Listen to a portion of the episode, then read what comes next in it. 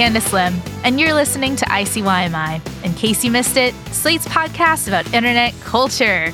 And it's just me today because Rachel is on a very fun adventure right now. In fact, oh, I just got a text from Rachel. Okay, let's read it. She wrote, Hi, just arrived in Cabo San Lucas for F Boy Island Season 4. Ooh. Was going to be an F girl, but then I met Pitbull at a local beach club and he asked me to work on a new album with him. Okay. The album is called What Would Christmas Music Sound Like in the Titan Submersible? Ooh. Okay, yeah, let me just text her back real quick. Hey, girly, sounds like fun would suggest new album title Send. So, as the year wraps up, there's a lot of talk about goats. Forbes, 30 under 30. Time named their person of the year. It was Taylor Swift. I'll leave it at that. But that word, GOAT, greatest of all time, I usually hear it in like a sports context, you know? And so I'm curious who are your goats this year? Is it Simone Biles coming back to the podium after a two year mental health break following the Tokyo Olympics? And first place, gold medal winner and world champion for the United States of America, Simone Biles. Is it Jimmy Butler? debuting a full on emo phase at the Miami Heat's Media Day, unto which he declared, Tonight will be the night that I will ball for you. Jimmy, last year you came out with the braids, man. What's what's this? I had dreads like, last year. Uh, yeah, the yeah, the dreads. Time. What's this? Yeah. This is uh my emotional state. I'm one with my emotions, so this is what you get. Or is it this moment when 19 year old Coco Gauff won the U.S. Open?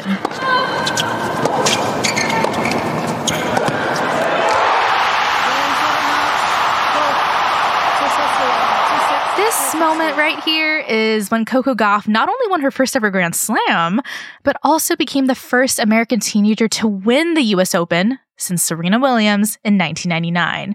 And Coco's win felt like a win for all of us. Because, you know, I remember last summer when Serena played her last game at this exact tournament.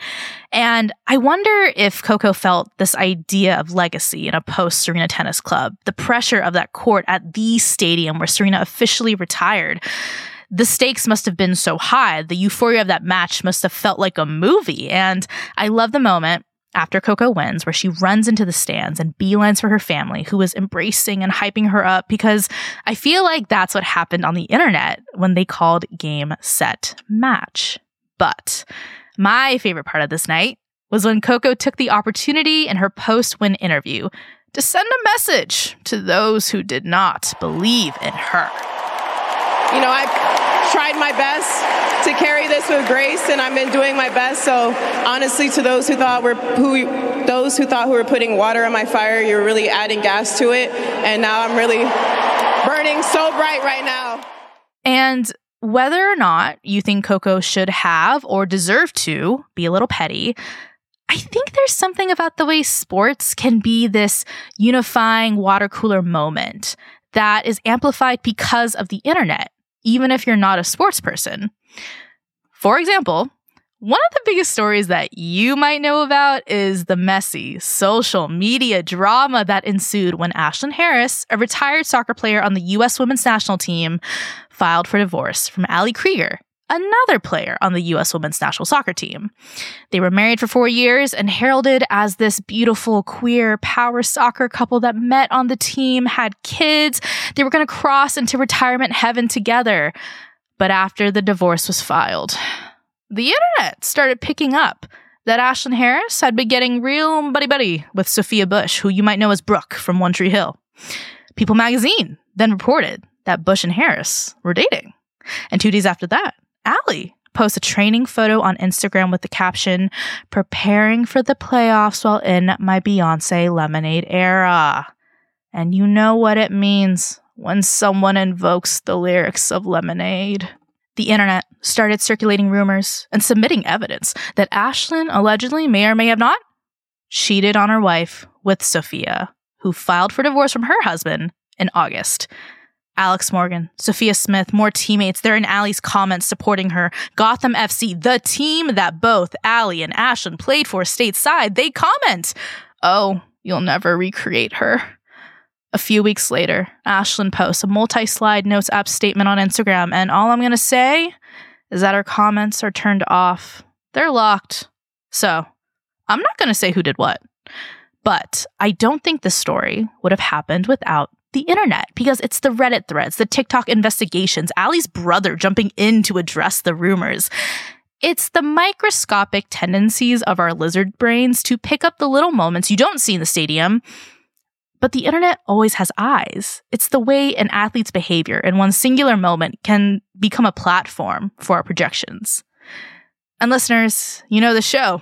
You know this is not a sports podcast. My greatest sports accomplishment was playing four minutes all season for my high school basketball team. So, I wanted to bring in two people who live, breathe, and eat sports because not only have they spent their careers talking about the game, but they've also seen how some moments would not have happened without the internet.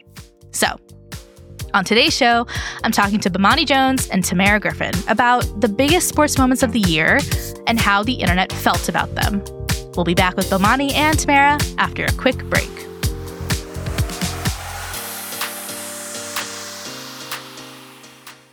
Hey there! If you love our podcast, then maybe you should consider subscribing to Slate Plus. With Slate Plus, there are no ads on any Slate podcasts. And Slate Plus helps keep this podcast going because this show would not be possible without your support. With Slate Plus, you'll get bonus segments and episodes for shows like Dear Prudence, Slow Burn, and Culture Gabfest. You'll also never hit a paywall on the Slate website, meaning you get access to every article and every advice column. Just visit slate.com slash ICYMI plus to sign up. That's slate.com slash ICYMI plus. And we're back. So joining me today is the host of the Right Time podcast, is Bomani Jones. Hi, Bomani. Hey, Candice, how are you? I'm so good. And I'm also so good because also joining us today is a freelance writer and journalist who primarily covers women's soccer. It's Tamerra Griffin. Welcome to the show, Tamerra. Thank you. Thanks for having me. Excited for the conversation.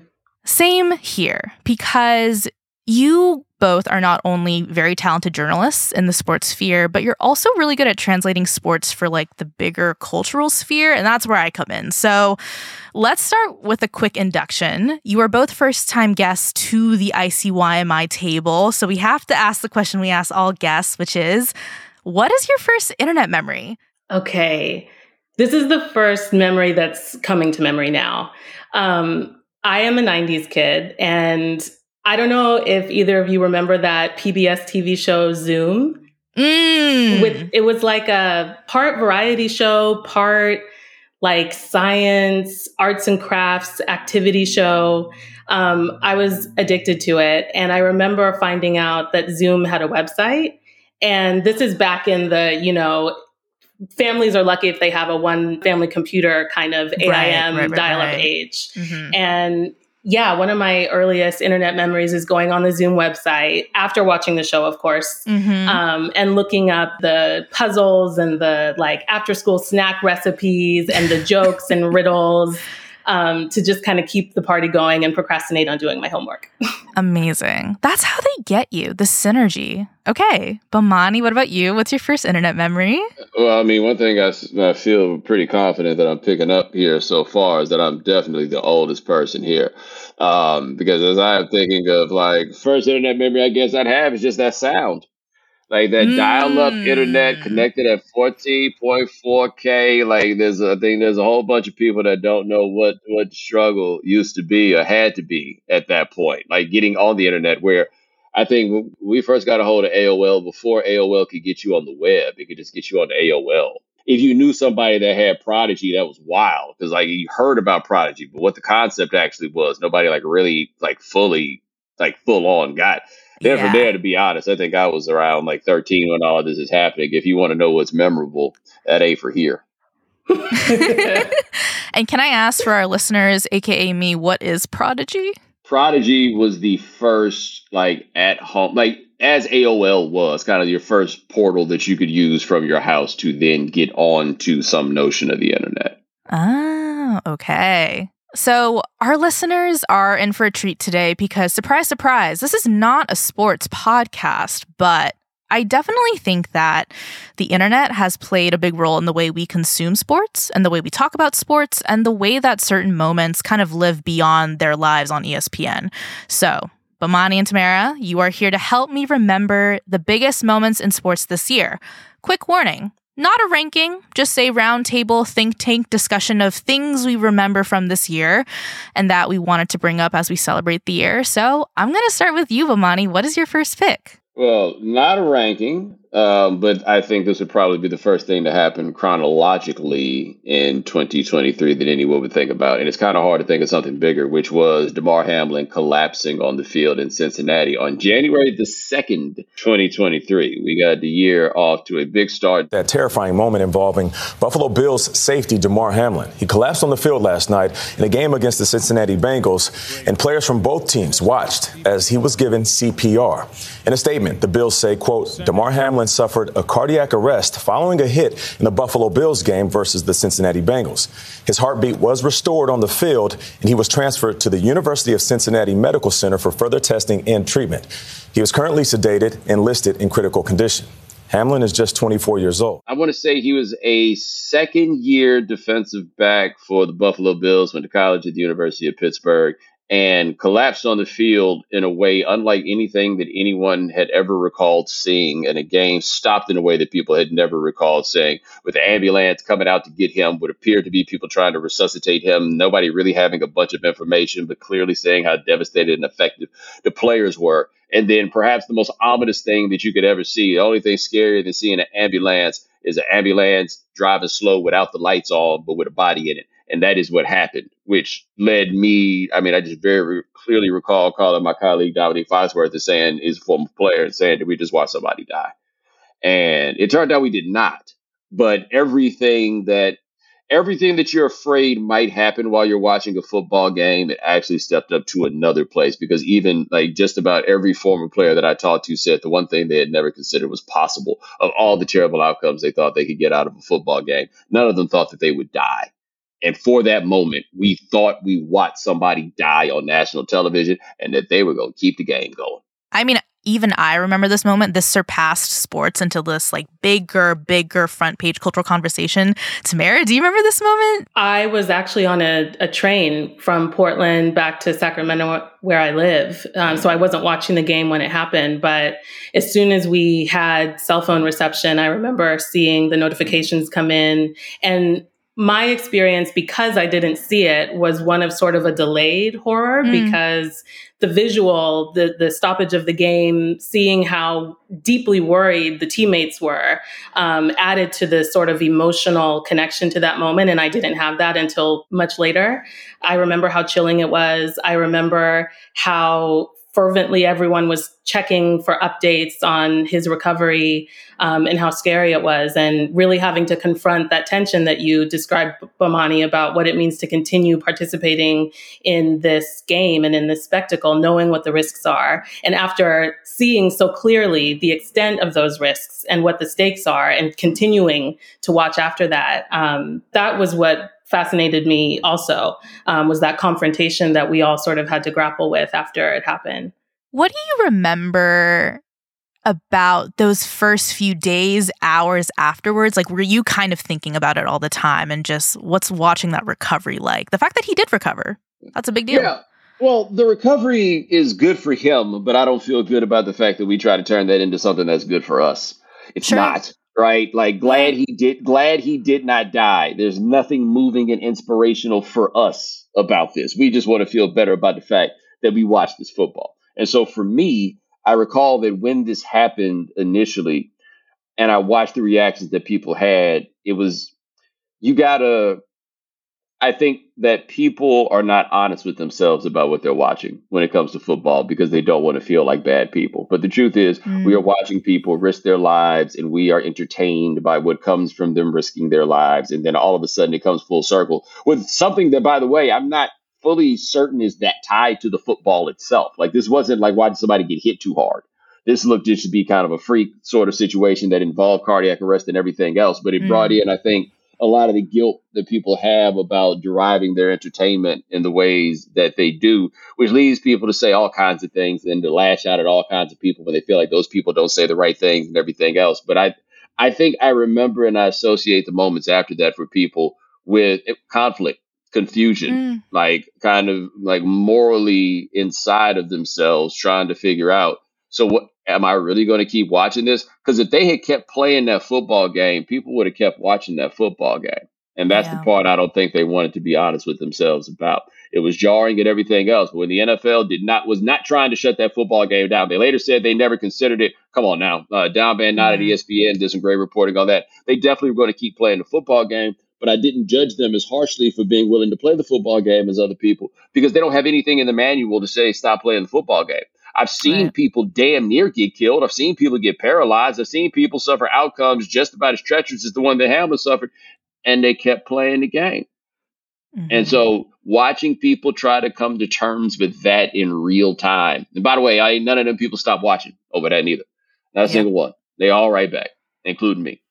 Yeah, because as someone who is not a sports person, this moment was so big that it spilled over into like several of my timelines. And it was also maybe one of the first times I ever had to really engage with the role of sports as this venue for ethical consumption. And this is not a new conversation at all, especially for sports journalists like yourselves. But it was such a tangible moment that kind of unlocked that conversation for culture in general. So I appreciate you bringing that moment to the table.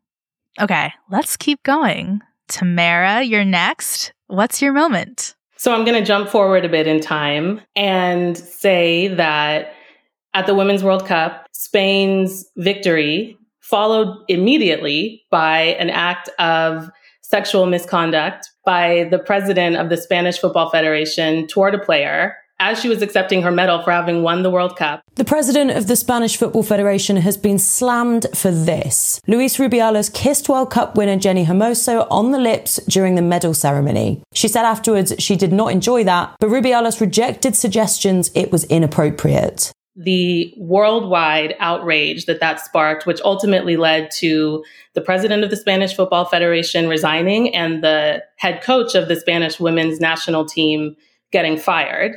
And this was a moment that had several months, almost a year of buildup to it because last September 2022, 15 players on the Spanish women's national team each published letters announcing that they were boycotting and refusing to be called up for national team duty until they saw the necessary changes that they needed implemented in the federation. They had serious concerns about the behavior of their coach, Jorge Vilda. They didn't explicitly name him in the letter, but there were a lot of implications. So even in the lead up to the World Cup, there was a huge tension that was very public between the majority of players on Spain's team and their federation.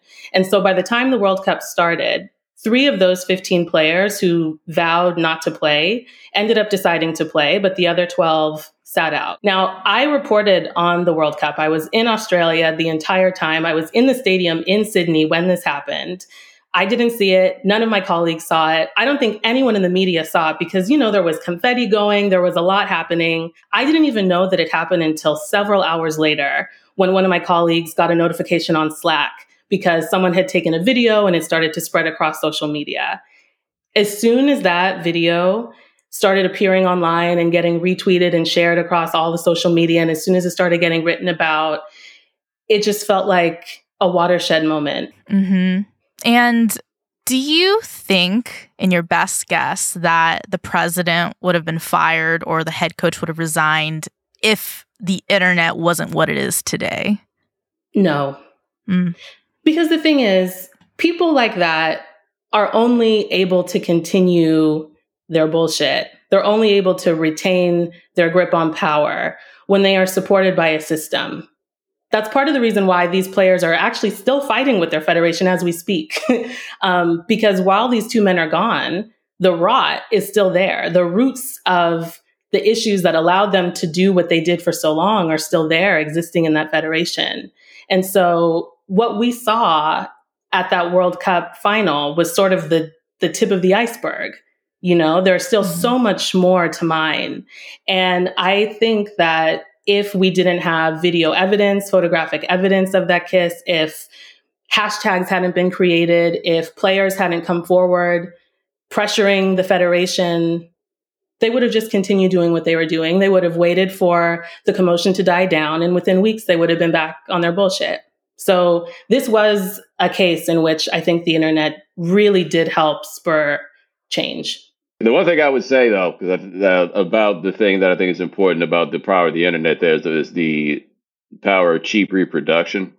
Because what the internet then does is that small moment this is normally a bad thing the way this works but it worked out very well in this case. You can take that small moment and then it keeps going and going and going and so people don't have the ability to just move on in the exactly. discussion as they would otherwise like that that to me is the biggest part of it is that people could decide what the thing is that they thought was important and then do something with it because as you described being in the people who were covering the event at the venue were not in a position to actually see what had happened.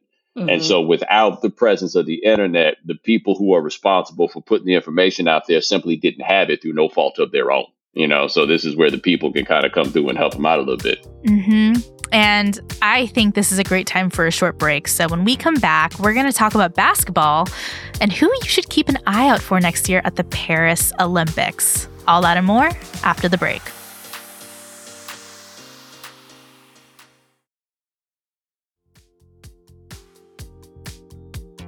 And we're back. All right, Bomani, what is your next moment?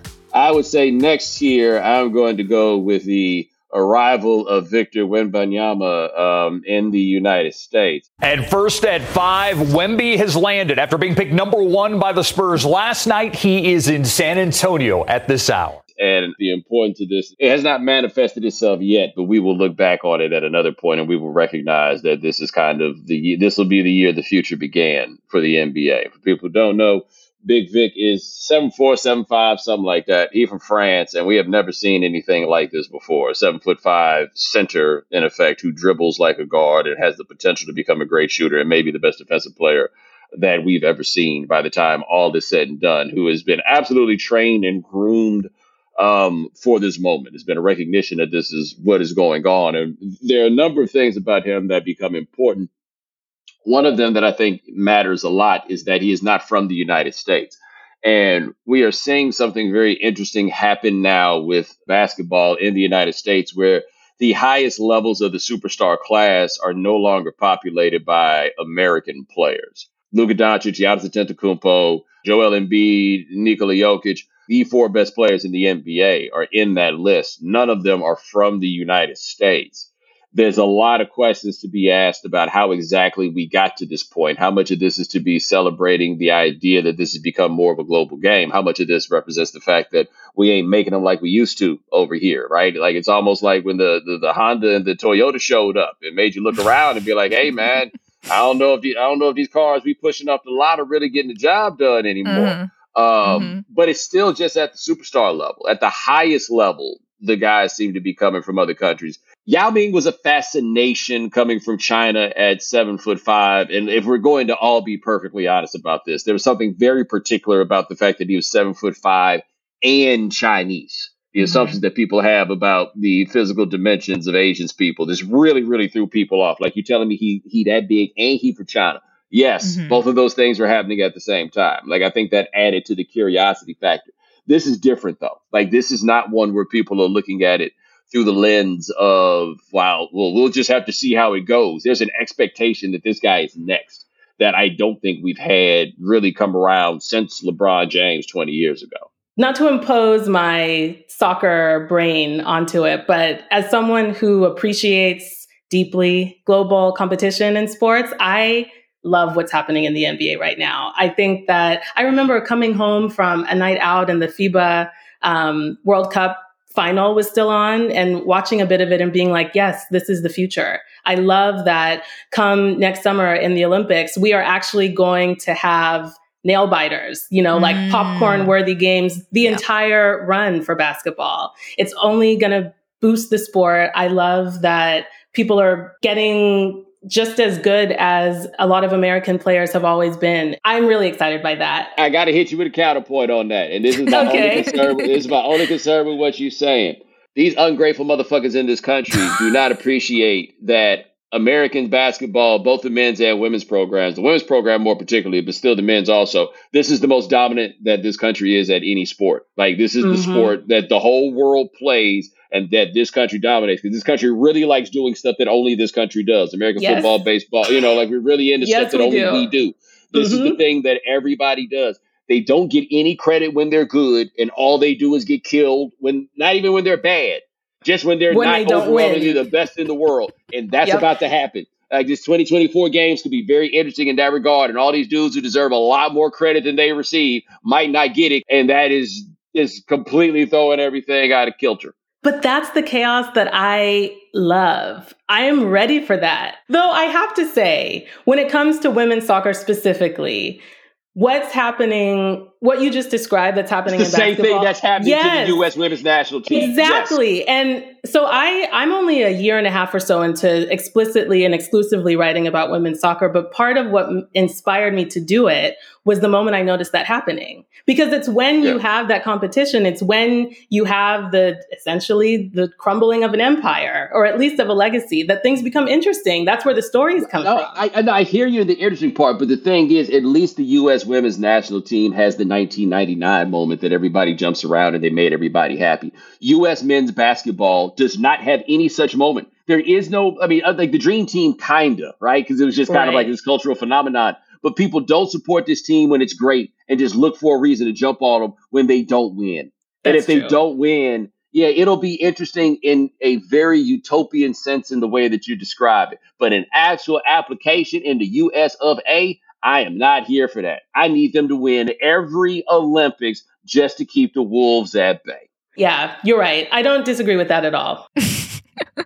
Yeah, I had no idea how dominant foreign players had become in US League. So this is very much a conversation that will come up next year in Paris. All right, Tamerra, what is your next moment? My next moment is also a basketball moment. Ooh. Um, not the NBA. It is a collegiate women's basketball moment. Specifically, when Angel Reese did the "You Can't See Me" John Cena hand and pointed at her ring during the NCAA finals earlier this year. Caitlin Clark seems to, appears to me to know. Look, this is what I do. This is what's done to me when I lose. You got to use it as motivation now. But but a lot of people did have a problem. Apparently, not with Caitlin Clark when she waved her hand in front of her face, but with Angel Reese. When does trash talking cross the line? So we're at the final. The moment that it starts to become clear that LSU has secured their victory over Iowa, Angel Reese walks just close enough to Caitlin Clark, who plays for Iowa. Not close enough to get slapped with a technical, but Mhm. close enough so that the cameras can sort of get that shot. And she waves her hand in front of her face, um, referencing uh, a move that John Cena um, uh, created Right. um, with the "You Can't See Me," and she starts pointing to her finger where she plans to place her championship ring. And again, I didn't see this in the moment. I think I was tweeting, um, but when I heard about it and when I saw the clip on ESPN, I couldn't stop watching it.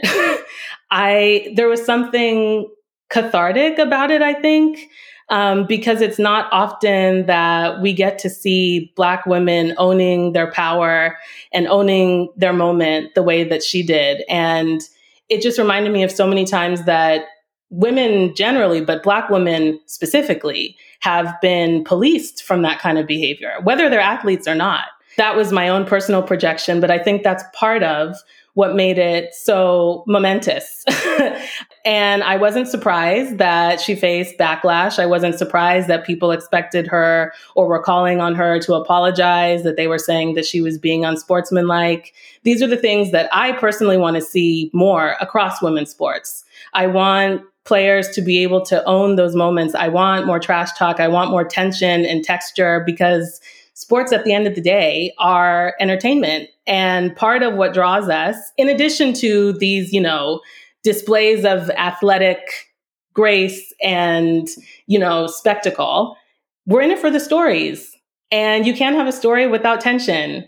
And Angel brought that, and it was earned. She won a championship. I think that as women's sports, no matter the sport, um, continue to grow, that we're going to see a lot more of that. And I think that that moment um, just sort of pushed open the door a little bit further for female athletes to show their full selves when they compete. Thank you for owning your projection. I really appreciate that because every time I hear somebody talk about this story, all I hear is a big, giant projection. It is a huge projection. She is, she is she was being an asshole, and anybody who says she wasn't being an asshole is in denial. And if that Caitlin Clark would be an asshole to her in the same position, they losing, and Caitlin Clark was following her around, and Angel Reese had turned around and elbowed her in the mouth, we'd have had every explanation for why it would have been okay for her to get elbowed in the mouth because she was doing the most, the most, the most, the most. There is everything for ev- everything else about this that I hear when it comes around the story. Because to me, the real story of that tournament is the men's game is completely broken and the women's game is not to a point where you have recurring personalities that people can get familiar with, and they have actually built real live college stars that made the women's tournament, which has been so poorly treated by the NCAA and undervalued and everything else. It's now here, and it was the big event. Because if you went and looked at the men's Final Four, I don't know who the hell none of them people were that were over there. I knew who the names were that were playing in the women's tournament. And it was this awkward, uncomfortable thing where part of why women's basketball is growing at the rate it has, and nobody wants to talk about this part, is it has relevant white people. And basketball at its most popular has always had relevant white people, like the Magic Johnson, Larry Bird of the 1980s, and all of this stuff. It's like when there are relevant, when there's somebody for white people to root for, basketball is a lot more popular on a national stage, and that's part of why Caitlin Clark is as famous as she is. On top of the fact that she cold as she want to be, but she became that woman, and what she also then became for a lot of people, I think, are viewers, and very many of them being black women. She became the target of their projection of everything that they don't like about the way stuff goes and the way that black women are treated and everything else. And so the UK me thing that Caitlin Clark does, but rarely like following anybody around where they not even looking at you and trying to get away from you. That ain't the same thing. What we did as a result is we then took Angel Reese and we made her in large part into some variety of hero that honestly I don't think she has to be. I think that we have projected so much of what we want and people who feel like they've been overlooked and they wish that they could be assholes sometime too, then jump up and like, hey, way to go for her in this situation.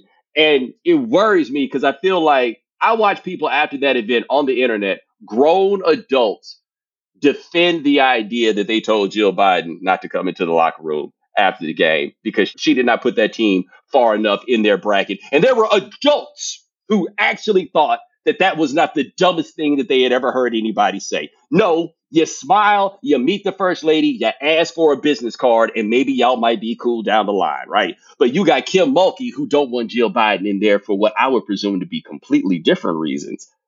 And y'all and y'all gonna ride on the same side of that. I was gonna try to get this story in here as a, as as my third one for this simple reason because I think it was very very big, but I think I'm worried about the way that adults have project, projected onto Angel Reese in a way that I question is if it's actually good or healthy for her in the grand scheme of it. She's a very good basketball player, though. I definitely think that part is the case, but nah, nah, ain't no heroes out of that. We're just glad y'all won a game.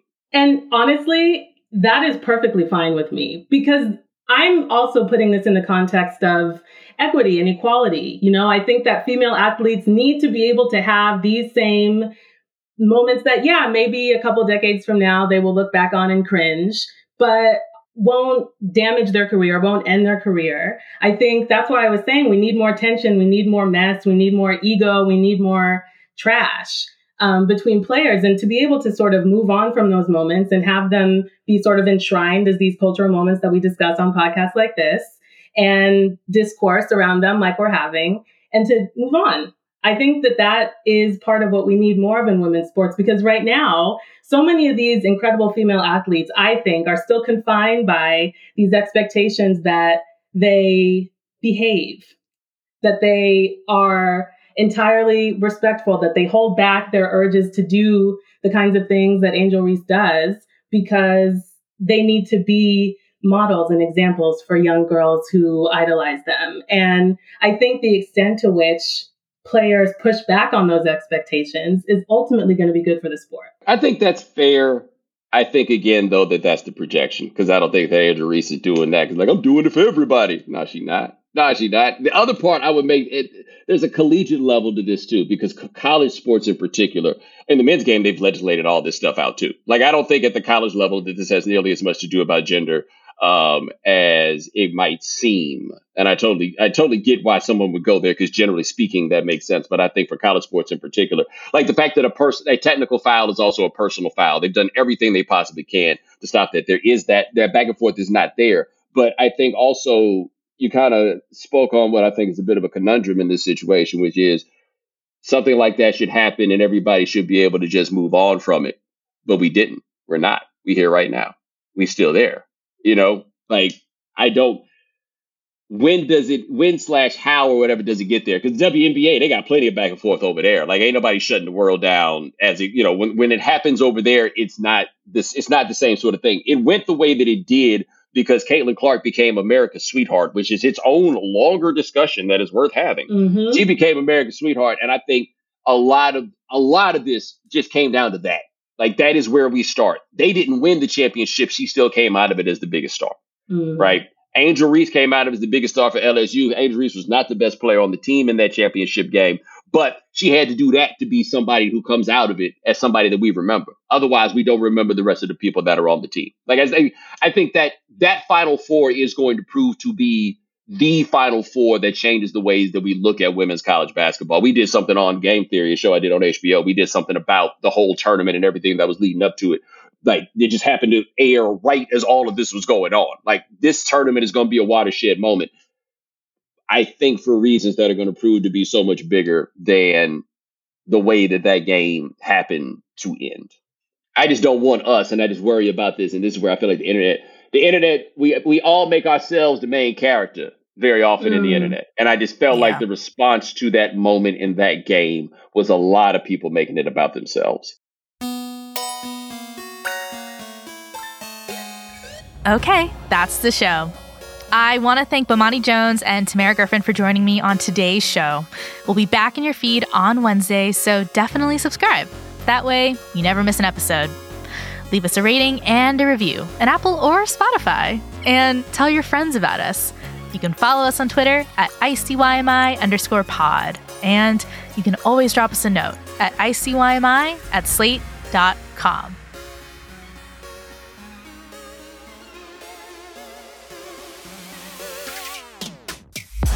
ICYMI is produced by Sierra Spragley Ricks, Rachelle Hampton, and me, Candice Lim. Daisy Rosario is our senior supervising producer, and Alicia Montgomery is Slate's vice president of audio. See you online or on Shams Charania's Twitter account.